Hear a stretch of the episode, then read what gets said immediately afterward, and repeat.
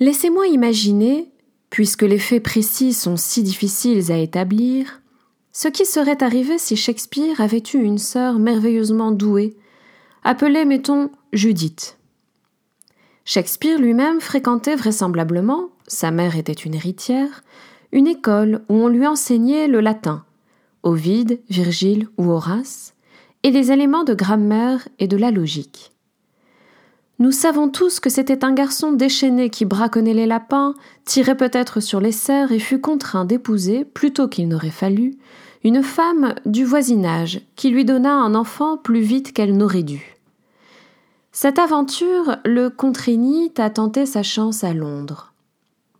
Il avait, semble-t-il, du goût pour le théâtre. Il commença sa carrière en tenant les chevaux devant l'entrée des artistes. Peu après, il trouva du travail au théâtre, devint un acteur en vogue et vécut au centre de l'univers, rencontrant tout le monde, pratiquant son art sur les planches, exerçant son esprit dans les rues et trouvant même accès au palais de la reine. Pendant ce temps, sa sœur, si merveilleusement douée, nous sommes dans le domaine des suppositions, restait à la maison. Elle avait, autant que son frère, le goût de l'aventure, était comme lui pleine d'imagination et brûlée du désir de voir le monde tel qu'il était. Mais on ne l'envoya pas étudier en classe. Elle n'eut pas l'occasion d'étudier la grammaire et la logique, moins encore celle de lire Horace ou Virgile. De temps à autre, elle attrapait un livre. Un des livres de son frère peut-être lisait quelques pages. Mais arrivaient alors ses parents, qui lui disait de raccommoder les chaussettes ou de surveiller le ragoût et de ne pas perdre son temps avec des livres et des papiers. Sans doute lui parlait-il sévèrement, mais avec beaucoup de bonté, car c'étaient des gens pratiques, connaissant les conditions de vie d'une femme et aimant leur fille, qui était très vraisemblablement la prunelle des yeux de son père. Peut-être griffonnait-elle quelques pages en cachette dans le fruitier, mais elle avait bien soin alors de les cacher ou de les mettre au feu. Mais bientôt cependant, avant même qu'elle eût atteint sa vingtième année, on la fiança au fils du négociant en laine du voisinage. Elle pleura, cria que le mariage lui faisait horreur, ce pourquoi son père la frappa durement. Puis il cessa de la gronder et la supplia de ne pas lui faire de tort et de ne pas le couvrir de honte dans cette histoire de mariage. Il allait, lui dit-il, lui offrir un collier de perles et un joli jupon, et disant cela, il avait les larmes aux yeux. Comment pouvait-elle lui désobéir? Comment pouvait-elle briser le cœur de son père? Mais la puissance du génie de cette fille la poussait à la révolte. Elle fit un paquet de ce qu'elle possédait, se laissa glisser le long d'une corde par une nuit d'été et prit la route de Londres. Elle n'avait que dix-sept ans. Les oiseaux qui chantaient dans la haie n'étaient pas plus harmonieux qu'elle. Elle avait l'imagination la plus vive, le même don que son frère pour la musique des mots. Comme lui, elle avait du goût pour le théâtre. Elle se tint devant l'entrée des artistes, elle voulait, disait-elle, jouer. Les hommes se moquaient d'elle. Le directeur, un gros homme euh, aux lèvres pendantes, éclata de rire. Il aboya quelque chose concernant les caniches qui dansent et les femmes qui jouent. Aucune femme, lui déclara-t-il, ne saurait être actrice. Il fit allusion à ce que vous devinez. Il était impossible à la jeune fille d'apprendre son art. Pouvait-elle même se mettre en quête d'un dîner dans une taverne ou errer dans les rues à minuit? Et pourtant, elle était génialement douée pour la fiction et brûlait du désir de se repaître de la vie des hommes et des femmes. En fin de compte, Nick Green, l'acteur-directeur, la prit en pitié. Elle se trouva enceinte de ce monsieur et, qui peut évaluer l'ardeur et la violence d'un cœur de poète quand ce cœur habite le corps d'une femme et est intimement lié à lui, se tua par une nuit d'hiver et repose à quelques croisements où les omnibus s'arrêtent à présent, devant l'Elephant and Castle. Je crois que c'est à peu de choses près ainsi que l'histoire se serait déroulée si une femme au temps de Shakespeare avait eu le génie de Shakespeare. Un peu plus loin, Virginia Woolf explique. Car point n'est besoin d'être grand psychologue pour se convaincre qu'une fille de génie, qui aurait tenté de se servir de son don poétique, aurait été à tel point contrecarrée par les autres, torturée et tiraillée en tous sens par ses propres instincts, qu'elle aurait perdu santé et raison. Aucune fille n'aurait pu se rendre à pied à Londres, se tenir à l'entrée des artistes et forcer son chemin jusqu'auprès des acteurs directeurs sans se faire violence, et sans être suppliciée par une souffrance illogique peut-être, car il se peut que la chasteté ne soit qu'un tabou, inventé par certaines sociétés pour des causes inconnues, mais qui n'en était pas moins inévitable. Eût-elle survécu, tout ce qu'elle eût écrit, découlant d'une imagination faussée et morbide, en eût été déformé et contrefait. Et sans doute, pensais-je, regardant le rayon où ne se trouve point de pièces écrites par des femmes, n'aurait-elle pas signé ses œuvres? Ce refuge de l'anonymat, elle l'aurait certainement recherché. C'est un reliquat du sens de la chasteté qui incita jusqu'au XIXe siècle les femmes à garder l'anonymat. Currer Bell, c'est le pseudonyme qu'avait pris Charlotte Brontë, George Eliot, George Sand, toutes victimes du conflit intérieur, comme en témoignent leurs écrits, cherchèrent en vain à se voiler en se servant d'un nom d'homme. Elle rendait ainsi hommage à cette convention qui, si elle n'a pas été créée par l'autre sexe, a du moins été si fortement encouragée par lui.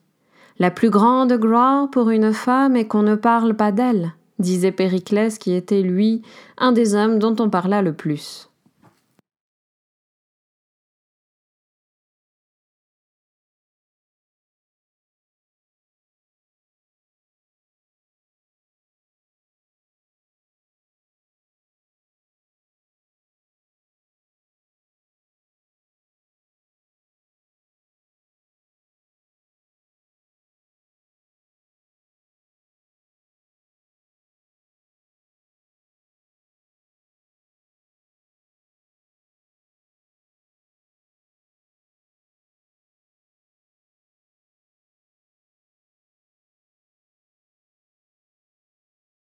Instant les tableaux publicitaires Ricoret, Ikea et compagnie qui vous affichent euh, certains modèles familiaux.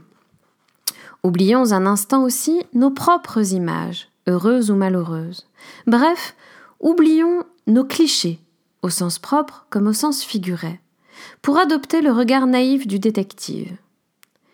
Qu'est-ce qui définit ordinairement et littéralement le mot famille?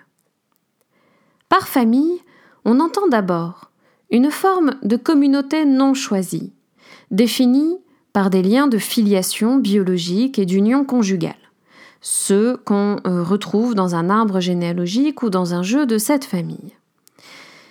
Elle se caractériserait donc, cette famille, par une succession de générations, partageant une histoire commune, tout au moins l'histoire de ses filiations. Il faudrait ajouter que ces liens sont nécessaires pour la survie des enfants. Dépendant physiologiquement, matériellement et affectivement des soins des adultes auxquels ils sont livrés à la naissance, par la nature et ou par l'institution, les enfants traversent leur vulnérabilité première dans un rapport dissymétrique aux adultes présents, ou non, pour les soigner. Telle qu'elle, cette définition est bien insuffisante, mais elle nous permet de dessiner la suite à partir de deux tensions de deux formes de contradiction. D'abord, une première tension qui semble caractéristique de la famille, c'est que celle-ci suppose une articulation du même et du différent. Une articulation qui est moins facile à circonscrire qu'elle n'en a l'air. Qu'est-ce que je veux dire par là? C'est que la famille décline à la fois une similarité qui fait guise de points communs, ce qu'on appelle un air de famille, par exemple, un trait, du visage, mais aussi un nom, un récit, ou encore ce qu'on a coutume d'appeler un patrimoine génétique. La famille décline donc à la fois une similarité et un principe de différenciation générationnelle et hiérarchique qui singularise les individus par des postures dans cette communauté familiale ce qui se résume notamment euh, à travers la virile appellation chef de famille. C'est en ce sens qu'on parle aussi de famille politique. D'un côté, il y a des convictions en commun, Toute divergence est donc perçue comme une menace à l'homogénéité familiale. Et d'autre part, il y a un fonctionnement durablement hiérarchique, il y a la tête du parti et le reste, comme dans un corps euh, organique. Dans une famille, on n'est pas tous logés à la même enseigne. Mais bon, l'enseigne doit rester la même tout de même, d'où la délicatesse de la chose. Et par ailleurs, deuxième tension, nous apercevons aussi une forme de contradiction qui pourrait bien être essentielle elle aussi au concept de famille. Une tension entre, d'une part, la vocation affective d'une relation de dépendance, de soins et de reconnaissance, tout ce pourquoi l'enfant est dépendant de ses parents, et d'autre part, le caractère contraint, non choisi de la communauté constituée par une situation biologique ou, euh, et ou sociale. Notons au passage que ce qui caractérise un concept est souvent la contradiction qui le fait se déployer concrètement. Les idées plates sont fausses en fait, ou bien elles ne disent rien. Elles ne renvoient à quelque chose de réel qu'à condition de véhiculer cette euh, contradiction, cette tension qui, dans le réel, déclenche du mouvement et met en vie, fait donc exister la réalité dont on parle. Ainsi, à ce stade, ce qui caractérise la famille prise dans son sens le plus ordinaire, c'est cette double inadéquation, voire cette contradiction donc, entre, d'une part, l'homogène et la différence, le même et le différent, et d'autre part, le besoin affectif fondamental de chacun et le dispositif contraint, non choisi et dissymétrique qui définit la structure familiale au moins initialement, et, qui donc ne la dispose pas forcément à être un lieu euh, défini par ses relations affectives. Voyons donc euh, maintenant en quoi la famille est associée à quelque chose de naturel, euh, au moins dans notre imaginaire collectif. D'abord, bien sûr, nous rapportons le mot famille à la poursuite d'une finalité naturelle la reproduction de l'espèce rendue possible par la rencontre d'un spermatozoïde et d'un ovocyte. En ce sens, la famille semble procéder d'un dispositif biologique antérieur à la configuration politique de la vie en société. C'est ainsi qu'Aristote l'a défini dans la politique, et là je vous renvoie au premier extrait que je mets dans l'article consacré sur le site. La famille, pour Aristote, vise la conservation des êtres et rassemble deux communautés, celle de l'homme et de la femme d'abord, et aussi celle du maître et de l'esclave. Cela dit, si la famille procède de la nécessité naturelle par sa finalité pour Aristote, cela n'en fait pas une communauté naturelle. Qu'on se rappelle aujourd'hui cette idée bien ancienne et très sobrement condensée par Rousseau dans du contrat social, la plus ancienne de toutes les sociétés et la seule naturelle est celle de la famille, écrit Rousseau. Encore les enfants ne restent-ils liés au père qu'aussi longtemps qu'ils ont besoin de lui pour se conserver. Sitôt que ce besoin cesse, le lien naturel se dissout. Et je vous renvoie à la suite de l'extrait sur le site. Rousseau prouvait par là que la pérennité de la communauté familiale, apparemment la plus naturelle des formes de communauté, ne repose pas sur la nature, mais sur le libre choix des individus qui la composent, et qu'ainsi il n'y a pas d'autorité naturelle, pas même celle du père sur ses enfants. Ne parlons pas de celle de la mère, mais enfin, Rousseau n'en parle pas. Qu'ainsi la nature ne peut fonder l'autorité. Tel est l'argument de Rousseau. Ouf Qu'on se le dise, mais par ailleurs, ajoute Rousseau, l'amour du père le récompense des soins qu'il donne alors que le chef politique se nourrit aux dépens de ceux qu'il gouverne. Dans cette évocation par Rousseau de l'affection paternelle, apparaît la dimension gratuite des soins offerts par les parents. L'amour redouble ou compense la contrainte naturelle, et l'on approfondit là la tension dont nous parlions plus haut. La famille se caractérise par ce défi, euh, ce défi qui peut être très beau, de développer des liens affectifs dans un contexte initialement non choisi. De là cette ambivalence entre les discours qui insistent sur le caractère biologique de la famille, allant parfois jusqu'à l'y réduire tout à fait.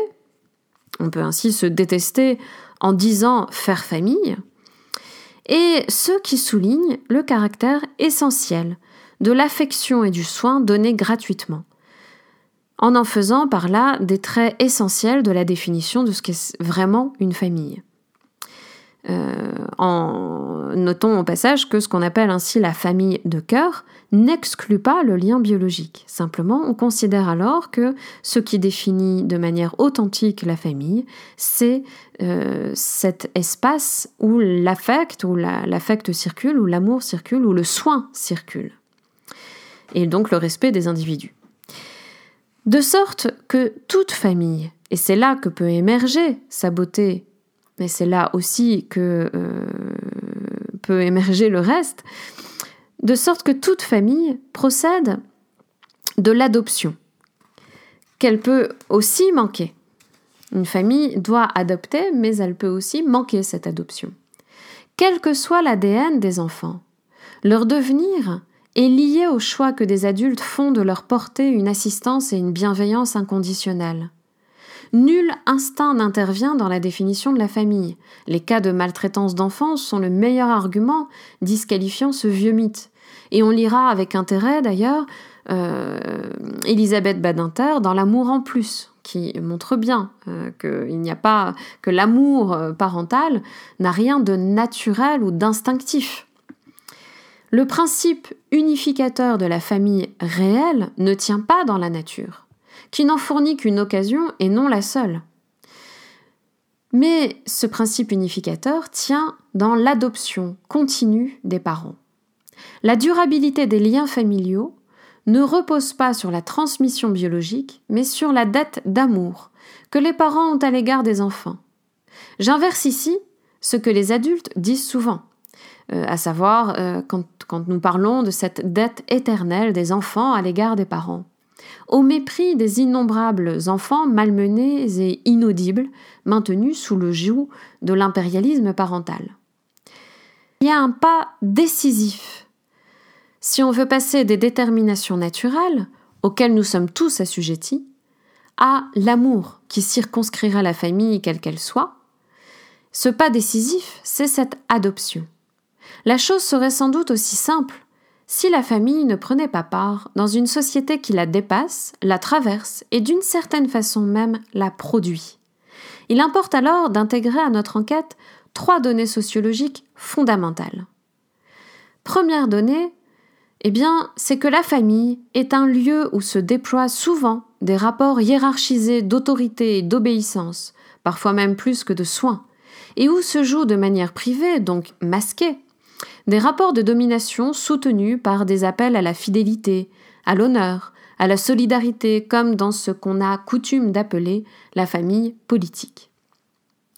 Deuxième donnée sociologique à prendre en compte, c'est que la famille prend place dans une société où les individus sont jaugés très tôt, dès l'école, voire plus tôt encore, à l'aune de leur schéma familial de sorte que la famille sert de critère de domination ou de relégation, d'exclusion des individus, et par là de motif de fierté ou de honte. Pour disqualifier un individu, on montrera qu'il n'a pas la famille qu'il faut. Et vous, voyez tout de suite en quoi les, médias jouent un rôle euh, euh, qui n'est pas toujours le plus euh, beau, mais jouent un rôle important en disqualifiant les familles des individus qu'il s'agit d'attaquer.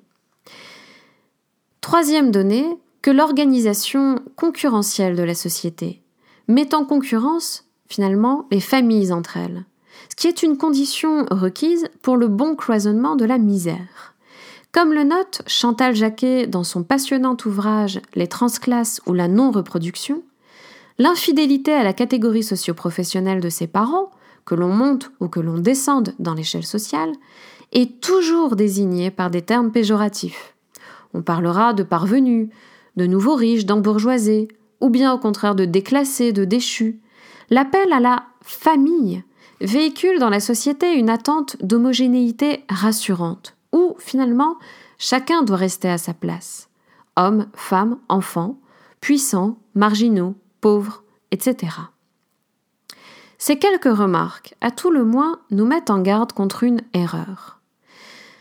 Cette erreur qui consisterait à croire que la famille ne procède que de la vie privée et qu'on a à la désolidariser ainsi du système social dans son ensemble.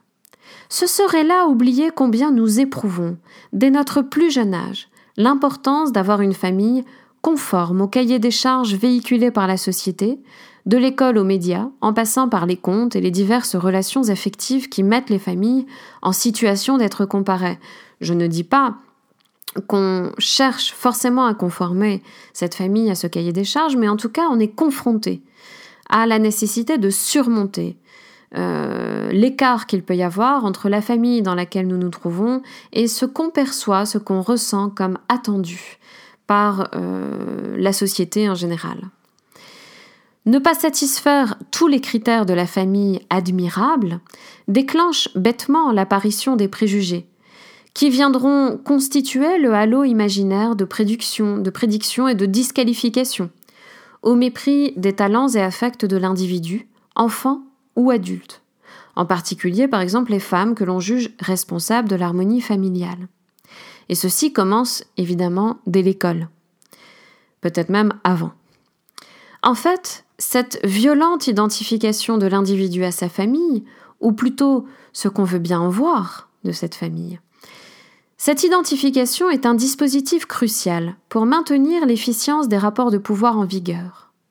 D'où la promotion de la famille, entendons, d'un certain schéma familial conférant des privilèges juridiques et économiques, indépendamment de toute intervention du cœur. Dans la continuité des travaux de Pierre Bourdieu, en particulier dans la domination masculine, le sociologue Rémy Lenoir formule dans sa généalogie de la morale familiale le lien direct entre la promotion du modèle familial d'un côté, loin donc de cette famille de cœur, et les stratégies de domination sociale. Je cite Rémi Lenoir, mais vous en trouverez donc l'extrait complet sur le site.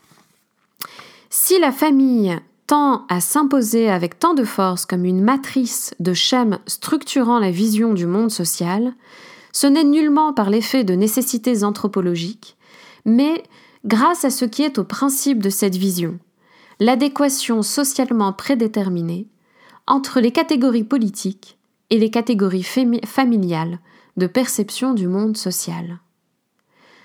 Je l'évoquais par ailleurs dans euh, mon premier exercice antisexisme, donc une autre rubrique euh, de Simone et les philosophes.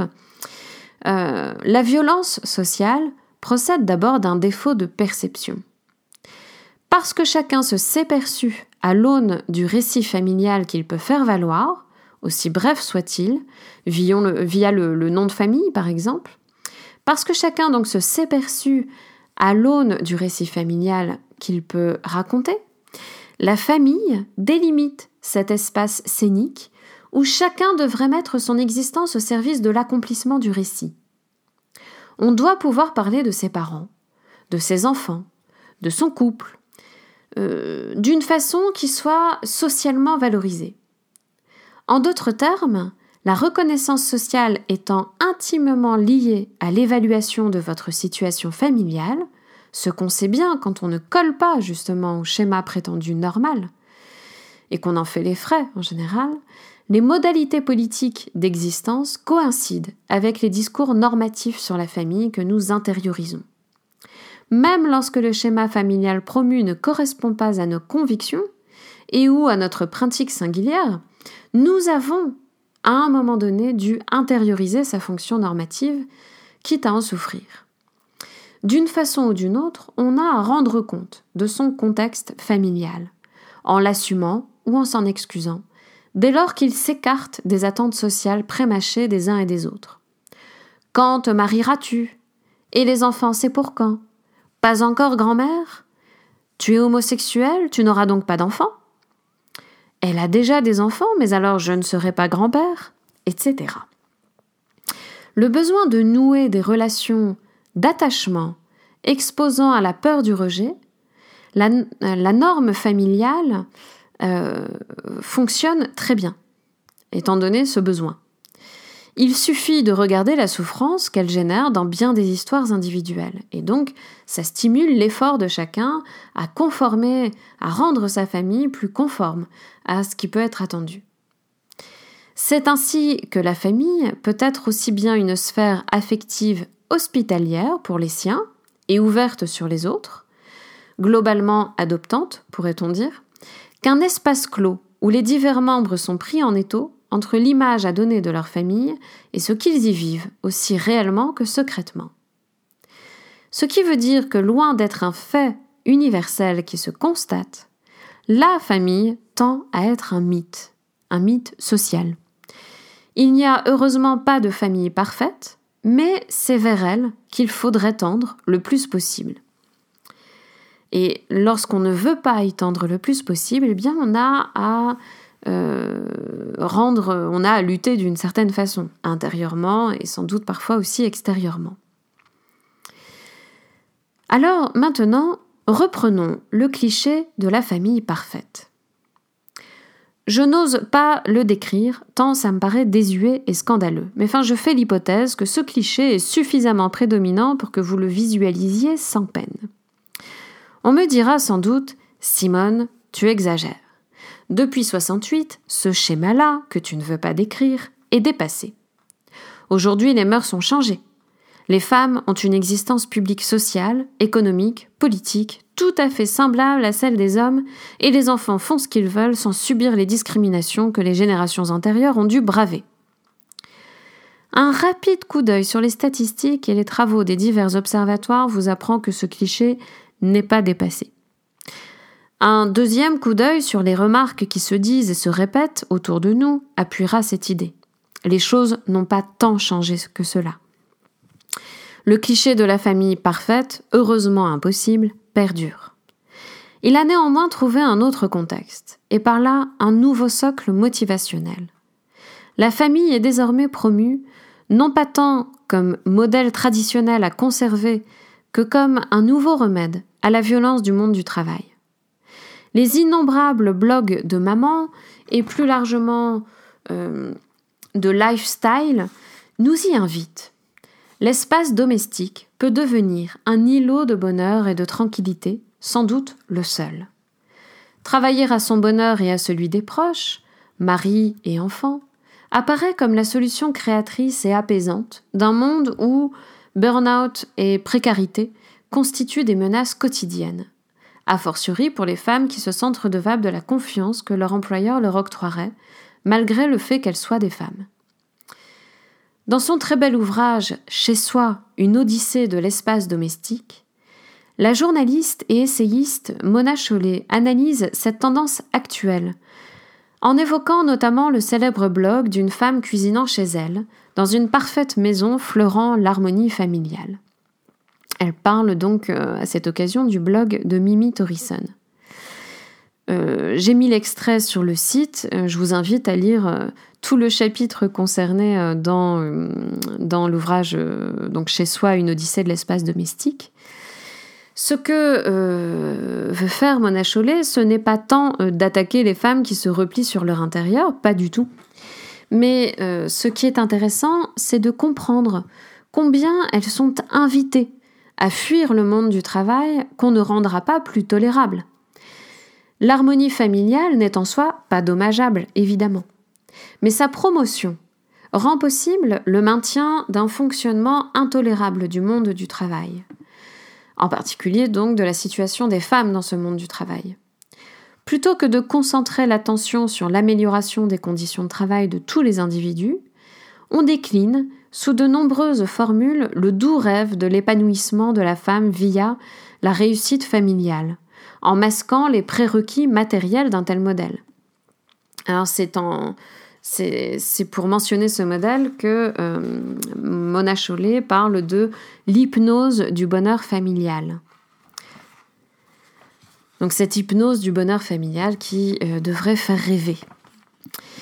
On pourrait même se demander euh, si ce nouveau modèle de la famille à réussir pour être heureux ou heureuse n'est pas étroitement dépendant des multiples sollicitations à la consommation. Telle est la piste euh, ouverte par Rémi Lenoir, que nous citions euh, déjà tout à l'heure. Je cite le début de l'extrait, vous le trouvez encore une fois en entier sur simonelifilosophe.fr.